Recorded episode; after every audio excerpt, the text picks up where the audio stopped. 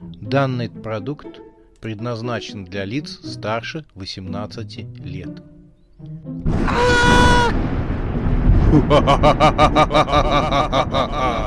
Пощекочи, нервишки.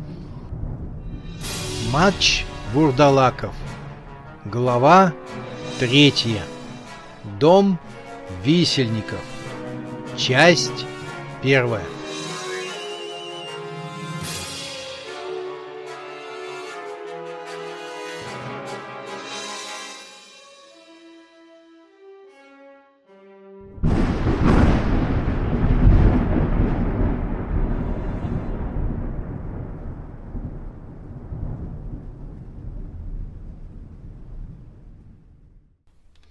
Доброе утро! С вами Борис Правдин, и это подкаст «Жуткеевское утро». Просыпайтесь или продолжайте лежать в своих уютных кроватях, слушайте нас. Надеюсь, что сегодня день принесет вам только хорошие впечатления. В храме Пресвятой Троицы состоится служба, после которой будет сбор пожертвований в пользу детского дома. Поторопитесь, кто еще не собрался. В центральном супермаркете в 11 утра пройдет соревнование шашлычников. Участвуют все желающие. Лучший шашлык получит денежный приз. Состоится розыгрыш призов. Также напоминаю, что сегодня воскресенье и административные здания не работают. Банк, кстати, тоже вы можете воспользоваться банкоматом возле муниципалитета. Забыл сказать, что сегодня работает у нас только химическая фабрика – господин Бобров опять отклонил просьбу общественности о проведении независимой экспертизы его производства. Конечно, мэр нашего города не хочет портить с ним отношения, но хочу напомнить, что одним из пунктов его предвыборной кампании был пункт о том, чтобы он разобрался с работой пресловутой фабрики и вывел Боброва на чистую воду. Надеюсь, что господин мэр прислушается к голосу общественности. И еще, друзья мои, по просьбе начальника полиции хочу напомнить вам о появлении в различных местах странного мужчины с ножом. Целый месяц полиция фиксирует свидетельство появления в разных частях Жуткеева незнакомца. Напоминаю, что по свидетельствам очевидцев он одет в спортивную толстовку. Капюшон всегда поднят, на его лице светящейся краской намалеван рисунок черепа. Мужчина агрессивен и вооружен ножом делал несколько попыток напасть на людей. К счастью, никто не пострадал. Убедительная просьба к, нез... к незнакомцу не приближаться, а его появлении сообщать в участок полиции, лично начальнику. Вот и все к этому часу. Солнечных вам дней и хороших новостей.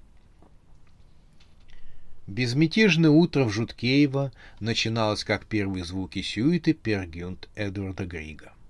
Солнце только поднималось, улицы пустынны, зеленая листва свежа, а утренний воздух бодрит.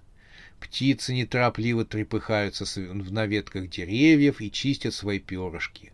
Хочется неспешно просыпаться, долго потягиваться в постели, а затем, вспомнив, что сегодня выходной день, откинуться на подушку и с упоением закрыть глаза. Само слово «безмятежность» поистине отражало настрой того самого утра в Жуткеево. Эльза только открыла книжный магазин. Стоя у прилавка, она поправляла готский макияж, белесое, как смерть, лицо и подведенные черным глаза и рот, когда колокольчик на двери звякнул. Раздался топот ног посетителей, и грубый голос рявкнул над духом девушки. «Так, коза, все деньги в мешок, и живо!» Голос с тональностью повыше вторил первому. «Без глупостей! Задумаешь подать сигнал полиции? Пристрелим!» Ни один мускул не дрогнул на крашенном лице Годки. Эльза захлопнула пудреницу и уставилась на грабителей в масках. Черные дула пистолетов были направлены на нее — Увидев ее раскрашенное на готский манер лицо, один из грабителей, что поменьше ростом, выругался. Вот образина напугала. У вас что, в банке нет дресс-кода? Пускают же панков на работу. Лицо Эльзы превратилось в неподвижную маску.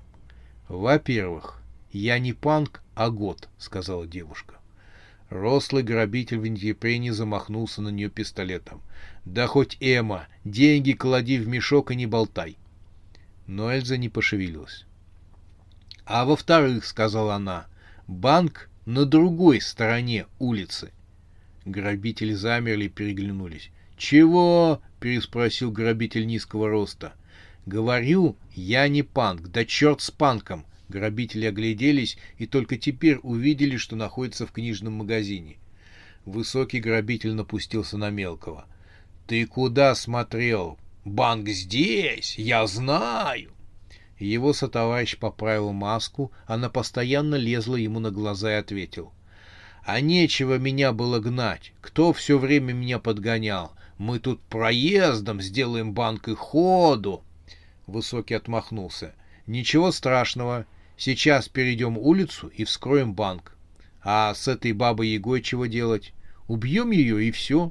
Свидетели нам не нужны. Придя к такому мнению, оба грабителя опять наставили на Эльзу пистолеты. Та спокойно подняла палец. «И в-третьих», — сказала она. Маленький опять выругался. «Ну чего еще-то?» Высокий опустил ствол. «Чего она хочет нам сказать?» Эльза еще раз многозначительно подняла палец вверх. И в-третьих, вновь произнесла она, банк сегодня закрыт. «Что?» — хором вскричали бандиты. «Сегодня выходной день, и банк сегодня закрыт». Здесь грабители выругались вдвоем. «Как ты мог такое проглядеть?» — вновь напустился на мелкого высокий. «Сегодня выходной день, и мы пошли грабить банк. Машин мы под парами у выхода. И мало того, что мы перепутали здание, так еще сегодня и банк не работает. Где мы достанем деньги? Они нам позарез нужны». Мелкому нечего было ответить. Он в очередной раз направил пистолет на Эльзу. «Гони деньги!» Эльза ответила ему, что день только начался и выручки почти нет. «Сколько есть?» Эльза открыла кассу. «Ну, есть сто рублей». «Сколько?» «А, есть еще пятьдесят копеек». Высокий грабитель приложил холодный ствол к колбу. Сквозь материю маски он попытался охладить свой разгоряченный лоб. «Это катастрофа», — пробормотал он. «Если Ракезу мы завтра к утру не принесем деньги, нас просто убьют. Маленький уставился на Эльзу. У него появилась идея. Пастор шел к утренней литургии в церковь, когда по дороге повстречал графа с его девушкой.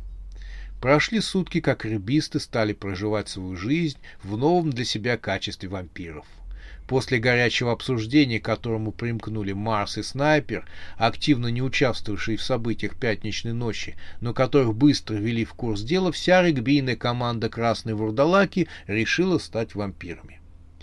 Появившиеся в полночь магические договоры были подписаны, и ребята стали осваивать новые открывшиеся для них стороны жизни. Девушку графа звали Оксана. У нее были роскошные кудрявые волосы, причем ее собственные. Она вчера приехала с дачи. «Мы тебя проводим», — сказал граф после приветствия. «Ого! Решили причаститься к святым дарам?» «Не, Оксана обещала матери убрать могилу бабушки».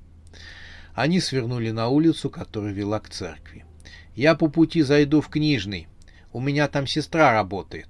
Граф поперхнулся. «Сестра в книжном?» — переспросил он, вспоминая, как позавчера покупал в книжном магазине суперклей для ракеты. Он ведь изрядно пофлиртовал с этой раскрашенной девицей. Не хотелось бы, чтобы Оксана узнала об этом. «Да, двоюродная сестра. Она неделю назад приехала. Я же тебе говорила». «А, «Помню, помню, говорила», — сказал граф. «Она случайно не похожа на вампира?»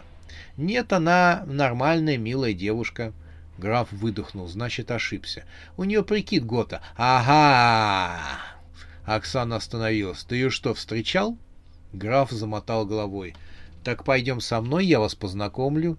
Нет, что ты, меня вообще не интересуют э, девушки, э, в смысле девушки Готы. Он закашлялся. Вернее, я хотел сказать, что вообще не интересует культура готов. Пастор с интересом прислушался к разговору. «А я бы зашел познакомиться», — сказал он. «Может быть, я приобщил бы ее к церковной жизни».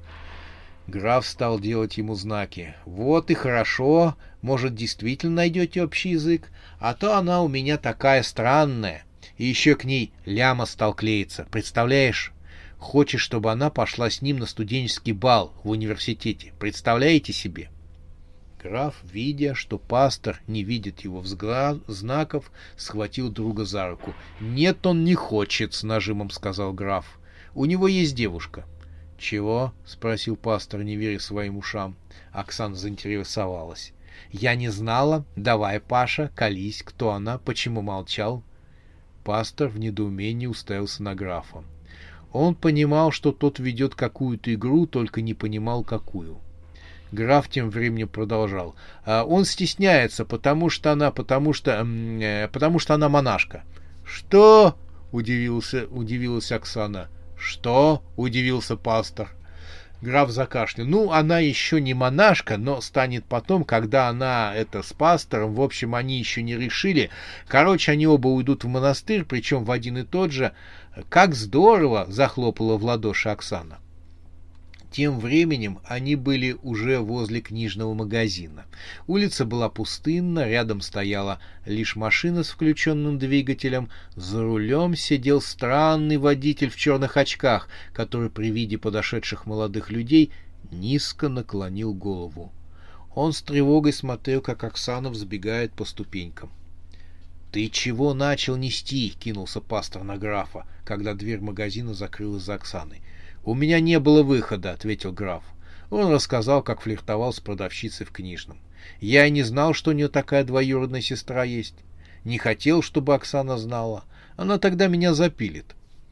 Пастор махнул рукой. «Ладно, проехали». От нечего делать молодые люди обратили внимание на автомобиль, стоявший возле книжного магазина. Мотор по-прежнему работал, а водитель прятал лицо. «Вот эта тачка стоит недешево», — сказал пастор, разглядывая бампер. «Да, такая есть только у Боброва, владельца химфабрики», — согласился граф. Он пригонял к отцу в авторемонтную мастерскую, слегка подлатать. «Больших денег стоит», — сказал пастор. «Очень больших», — кивнул головой граф. Бобров тиранул ее с левой стороны. Сильно. Не очень. Батя закрасил, заполировал. Почти не видно. Только когда близко подходишь. Пастор подошел ближе к машине. «Ого! И здесь тоже затертость?» «Может быть». Граф подошел ближе и увидел, что на крыле автомашины есть запломби... заполированный дефект. «Как на машине Боброва», — сказал он. Затем, ото... Затем отошли, отошел назад, назад на шаг. И сама машина похожа на директорскую, и цвета такие же. Он еще подошел, отошел дальше и присвистнул. И номера очень похожи. У водителя начали сдавать нервы. Он высунулся из окошка. «Эй, ротозеи, пошли вон!» Пастор и граф удивились такому отношению. «Я сказал, отошли от машины!» — крикнул водитель в больших черных очках. Пастор двинулся к дверце машины, чтобы потолковать с водителем, когда дверь книжного магазина открылась. Двое грабителей в масках, угрожая пистолетами, тащили по ступенькам Оксану и Эльзу. Руки девушек были стянуты сзади пластиковыми ремнями. Лицо Оксаны было перекошено от ужаса, Эльза была спокойна, как слон. «В сторону!» — крикнул регбистом высокий грабитель. Мелкий ничего кричать не стал. Он навел пистолет на стоявшего на его пути пастора и нажал на спусковой крючок. Раздался грохот, и молодой человек с раздробленным черепом рухнул на асфальт. Оксана закричала. «Только попробуй, Брюс Уиллис», — предупредил графа высокий грабитель, целясь в него из пистолета. Грабители втащили девушек в машину и уселись сами. Водитель дал по газам, он сбил оцепеневшего от происходящего графа, тот описал дугу в воздухе, улетел в кювет, а машина умчалась прочь. Улица по-прежнему была пустынна. Только из-за угла за всем происходящим наблюдал высокий человек.